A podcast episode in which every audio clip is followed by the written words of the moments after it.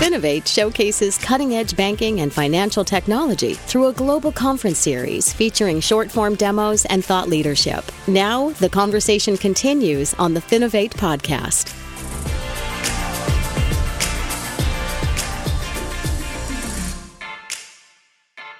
Hello, and welcome to another episode of the Finovate podcast. Joining me today, we have Likhit Wagle, the General Manager of Global Banking and Financial Markets at IBM. Likhit, thank you so much for joining me. It's an absolute pleasure. Thank you for having me on your show. You're very welcome. So, to start, would you mind just giving our audience about 60 seconds on your background and your role at IBM so people have some context? Absolutely, uh, Greg. Like like you said, I have uh, responsibility for IBM's uh, banking business. I've been uh, based in uh, Manhattan for the last uh, 12 months or so. Before then, I was running our financial services business in the Asia Pacific region.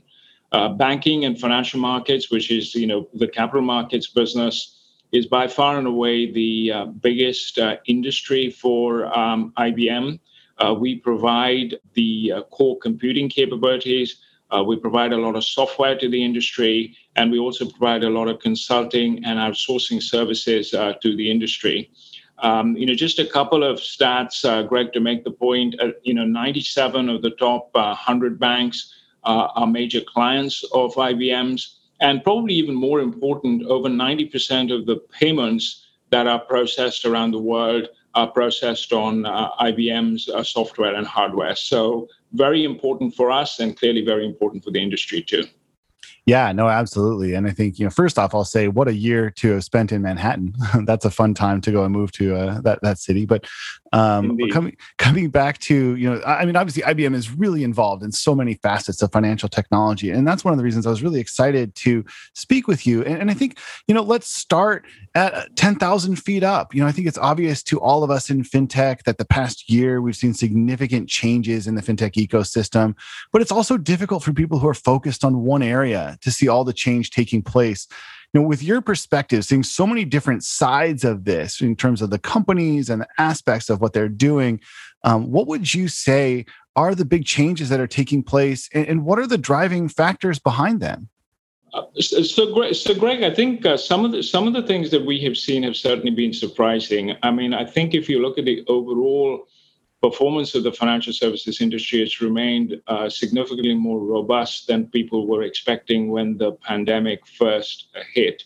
But I think the two things that I would particularly call out would be one is you know this real move to becoming a digital business you know with remote working with branches shutting down and more and more people using online banking i think that's absolutely become the norm and is going to be the norm uh, going going forward I think the second thing is that entire kind of pandemic digital uh, paradigm that we have seen has meant that it's really brought to the fore the fact that the biggest challenge to the incumbent banking industry doesn't really come from the other banks it comes from the big technology companies i mean it's fascinating in the us that you know paypal uh, and companies like stripe and square are now bigger than most of the other banks by market capitalization. And one of the reasons that they are um, you know, growing in importance is not only do they provide a very convenient digital experience, I think they're showing that they're much better off uh, at satisfying the core customer need,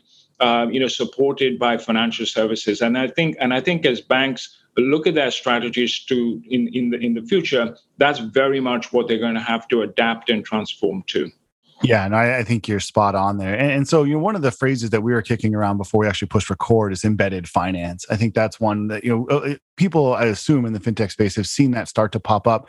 I gather that it's not a term that everybody is familiar with, at least not yet. But I mean, that's really what we're talking about here. We're talking about how embedded finance is enabling some of these companies to really grow and um, act as banks, even though they're not technically banks.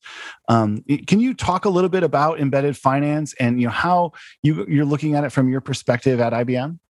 Yes, certainly, um, um, Greg, and and I think that that is that is the piece that is. Uh, you know, very, very rapidly changing the face of finance. So, so embedded finance essentially is, uh, you know, looking at the core need that a customer wants to satisfy, and to meet that need with financial services seam- seamlessly built into it. So, if I if I was to give you an example, but when somebody is seeking to buy a house uh, you know, they're not purely looking for the mortgage or the insurance product. They're looking for all sorts of other things like, you know, where should they be living? What should they pay for the house? How are they going to decorate it? And what you're increasingly finding is a number of the what I'd call platform companies. So these are the big tech companies. This has been started off by you know Alibaba and Ant Financial in a big way in China, but we've then started to see it coming into the US with folks, particularly like Square and Stripe. They're offering these platforms that satisfy that end-to-end need. You know, what I need to do when I want to buy a house, what I need to do when I want to go on a holiday, everything that I need.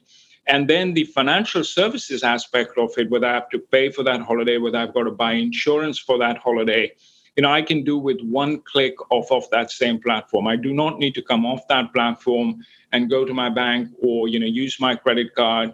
It's kind of seamlessly, very conveniently built into the into the platform itself. Now, the, the, the real danger from that to the banking industry is not not just that it uh, means that they you know lose the customer or lose a part of the business, uh, but in very many instances, they're finding that they, they, they get disintermediated from the business fully because a customer doesn't really need to come to its bank at all. Yeah, I think the interesting piece here, well, many interesting pieces, but one of the crucial ones is really looking at that customer experience and what customers are trying to do and you know i've heard a lot of different fintech founders come on the show and talk about how they view you know the customer as the most important person in the transaction always. And i think this is one of the hallmarks of successful fintech companies is they're able to really look at and anticipate what customers want. They're able to give it to them in a way that's seamless that's intuitive. And so you know keeping the customer at the heart of the transaction i think is is obviously a great place to start. And also it does put a lot of pressure on the quote unquote t- traditional finance industry to be able to deliver that same type of customer experience when obviously uh, they're not necessarily set up to be able to do that the way a more agile younger tech company would be able to um, you know another piece that we mentioned before we got on the line here which i thought was really interesting you were talking about how there are some parallels with where fintech is now with kind of where the pharmaceutical industry was you know a couple of decades ago. Um, i thought that was just fascinating. Can you unpack that and dive into that a little bit more for our readers or listeners i should oh say? absolutely. Um, absolutely um, uh, greg. And and you know the analogy there was i think if we go back 25 30 years um, and you look at the pharmaceutical industry uh, you know a number of the bigger players made the decision that you know, they were going to collaborate with biotechnology companies and with uh, the universities because they were finding that the better compounds were actually coming from those companies as opposed to their own R&D. And on the other hand, what they also realized is that what those biotechnology companies were looking for was distribution, which would enable uh, them to take those great compounds and convert them into blockbuster blockbuster uh, drugs, right? So the, the likes of uh, Pfizer and GlaxoSmithKline really focused on creating world-class uh, sales and distribution organizations. You know, organizations that you know paralleled, um, you know, even some of the best consumer products companies in the world, like Procter and Gamble. I mean, you just look at the recent example, right, with the vaccines. Pfizer has collaborated with BioNTech uh, for the production of that particular vaccine. Now, I think when you when you when you take that and you draw the parallel with the banking industry, what we're finding is uh, you know, pretty much every single bank is now looking at the fintechs as their engine for innovation. They want to create a similar arrangement where they've got this collaborative model. They're creating platforms with APIs and microservices which enable them to onboard the fintechs that are going to augment and enhance the experience, uh, the service that they want to offer to that to, to their particular customers uh, so that it it it um, you know replicates what's happened in the pharmaceutical industry previously. Yeah, again, really interesting parallel there. Um, I would never have put that together myself, but it's really easy to see when you talk about it. And and I think one of the interesting things here, you know, the idea that um, you know banks obviously sometimes struggle when it comes to creating new innovations. They sort of there's an understanding maybe that the fintech ecosystem, the startup ecosystem, is better suited when it comes to that style. But at the same time, there's such an advantage that traditional financial institutions have when it comes to getting the word out and being able to take a piece of technology and amplify it. if a major bank gets behind a fintech and actually puts kind of the marketing muscle behind that new technology, it's really impressive to see how quickly the adoption rises. So I think you're right. There's kind of a um, you know both sides needing each other here, but fascinating to think about how new innovations come to the market and, and how that will how they will continue to come to the market. So, from IBM's standpoint, what are you guys doing to, to try and support this? What do you see as your role here um, in this ecosystem? So I think a couple of things, Greg. Right? I mean, I think going back to the point that you were making around, you know, the banks being, um, you know, really interested in collaborating with these fintechs. You know, from a fintech point of view, the advantages in, you know, having a major bank, uh, you know, putting putting the word out. The issue, though, is that uh, you know banks do exist very much in a regulatory uh, environment with a lot of uh, uh, you know just general regulations as well as data privacy requirements, and and that does make it very difficult for fintechs to be onboarded into a bank, and and particularly when the fintechs are relatively small and they're strapped for resources, you know they're not really in a position to be able to do what it's going to take in, in, in order to be uh, collaborative in the kind of way that we're talking about. So, one of the key things that we have done, and in fact, this was something that we did with, in collaboration with Bank of America initially, is we've developed a secure uh, public cloud. This is the IBM Cloud for Financial Services. It's very much a part of what we're saying is going to be the strategy of the future for the banks, right? Which is where they're going to move from the current platforms that support their business to a hybrid cloud platform. But the reason why I think, Greg, this is really important is that this particular cloud has built into it already all of the controls that are required to satisfy both the bank's policies. In this case, you know, as I say, we work with Bank of America to do that, but also the regulators' policies. And we've also got an onboarding process for both ISVs as well as fintechs that has now been reduced to a very small number of almost kind of days as opposed to the months uh, that it used to take in the past. So what that actually means is means is that when a fintech is certified on this particular cloud, uh, then it is going to be possible for that fintech not only to provide its capabilities on a software as a service basis to that bank that's using the IBM Cloud for Financial Services, but it could actually provide that to every single uh, bank in the jurisdiction without having to go, you know, without having to go through that certification process again, right? So you've just got to do it once, and then it's available to every bank in in the country. So you can just kind of imagine the multiplier effect that becomes available to uh, that particular fintech. The other aspect of it also is that you know we are going to ensure continuous compliance, right? So again, if there are changes in regulations, or there are changes in the bank's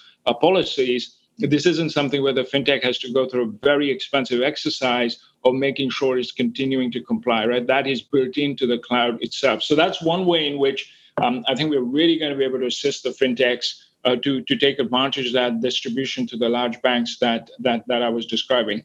I think the I think the other area that I would also mention is a lot of the fintechs that we're seeing, you know, operating in the banking industry are not not purely in the space around um, you know, external customer-facing fintechs. We're, we're seeing a number of them in the process space as well, right? So one of the things that's happening in the banks at the moment is a lot of automation, uh, process efficiency, a lot of fintechs playing in that space. And that is where, you know, IBM's offerings around artificial intelligence, particularly our kind of Watson suite, is truly augmenting and enhancing what that fintech can do uh, so that it offers capability to the bank uh, that makes a very substantial difference to their bottom line and gets to you know time to value very rapidly as well. So those are just two examples, Greg.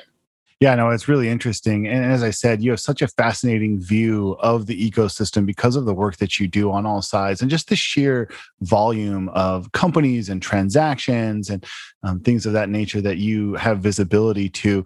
Um, I'm afraid we are out of time for for now, but this has been a really fascinating conversation, and I look forward to continuing to learn more um, about you know embedded finance and, and about how the way innovations will come into the marketplace. I think you've had some good predictions there. We'll see what 2021 brings. Hopefully, a more calm year in some ways, but also hopefully we are able to kick on from a lot of the impetus to innovate and push people towards digital finance. I think you know 2020 saw a lot of momentum in that direction, and it would be a shame if that didn't continue um, in a slightly more sane way, I suppose you could say. Um, in any event, uh, Likhit, thank you so much for joining me. It's been a real pleasure. I look forward to having you back on at some point in the not too distant future. I hope to continue the conversation. Thank you, Greg. Thanks very much for having me. It was a delight talking to you. Cheers. Thanks very much.